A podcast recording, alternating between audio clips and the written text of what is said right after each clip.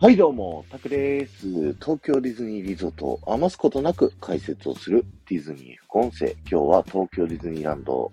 クリッターカントリーのスプラッシュマウンテンの前から聞いてください。ということで、最近ね、ディズニーのこんな仕組みを紹介しますっていうようなね、シリーズで副音声を喋ってるんですけども、今日はですね、スプラッシュマウンテンの中にあるですね、魚の仕組みをご紹介したいと思うんですけど、これはね、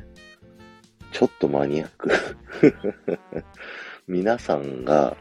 どこのこと言ってんのってわかんなくなるかもしれないようなところのね、お話なんですけども、今回はスプラッシュマウンテン乗ってですね、えー、最初の落下をした後ですね、うさぎ丼たちがいる世界のえー、進んでいくとですね、クリッタ小動物たちが釣りをしているシーンがあるんですけど、そこのね、水面をよーく見てるとですね、魚がペンってね、水面を跳ねるっていうね、はい、そういった仕組みがありまして、それの仕組みについてお話をしようかなと思ってるんですよ。すごいマニアック。はい。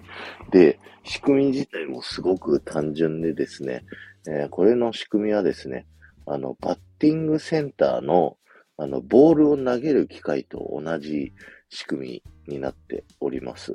あの、自動でね、アームが回転するようになっていて、で、水面から出る部分、ガコンってね、出る部分だけボール投げるみたいに、一瞬早くね、アームがパッて動くんで、魚が水面から飛び跳ねてるように見えると。で、一箇所ね、あの、釣りをしている人たちが網をね、こう持って、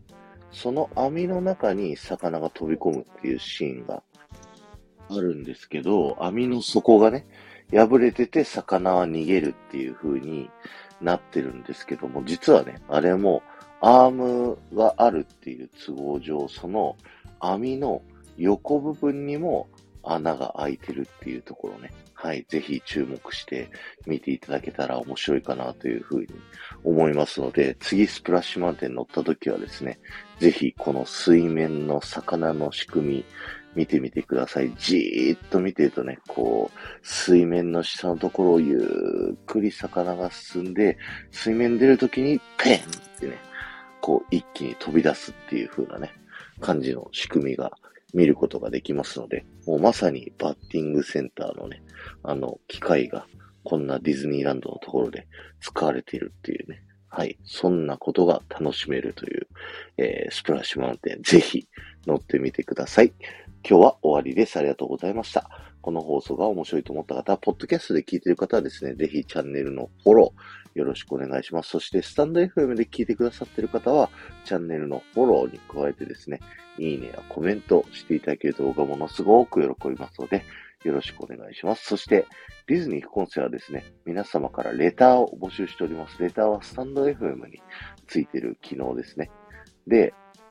えー、皆様の好きなアトラクションをですね、そのレター書いて送っていただけたら、そこにまつわる豆知識をお話しさせていただいておりますので、ぜひね、えー、レター送っていただけると嬉しいなと思いますので、よろしくお願いします。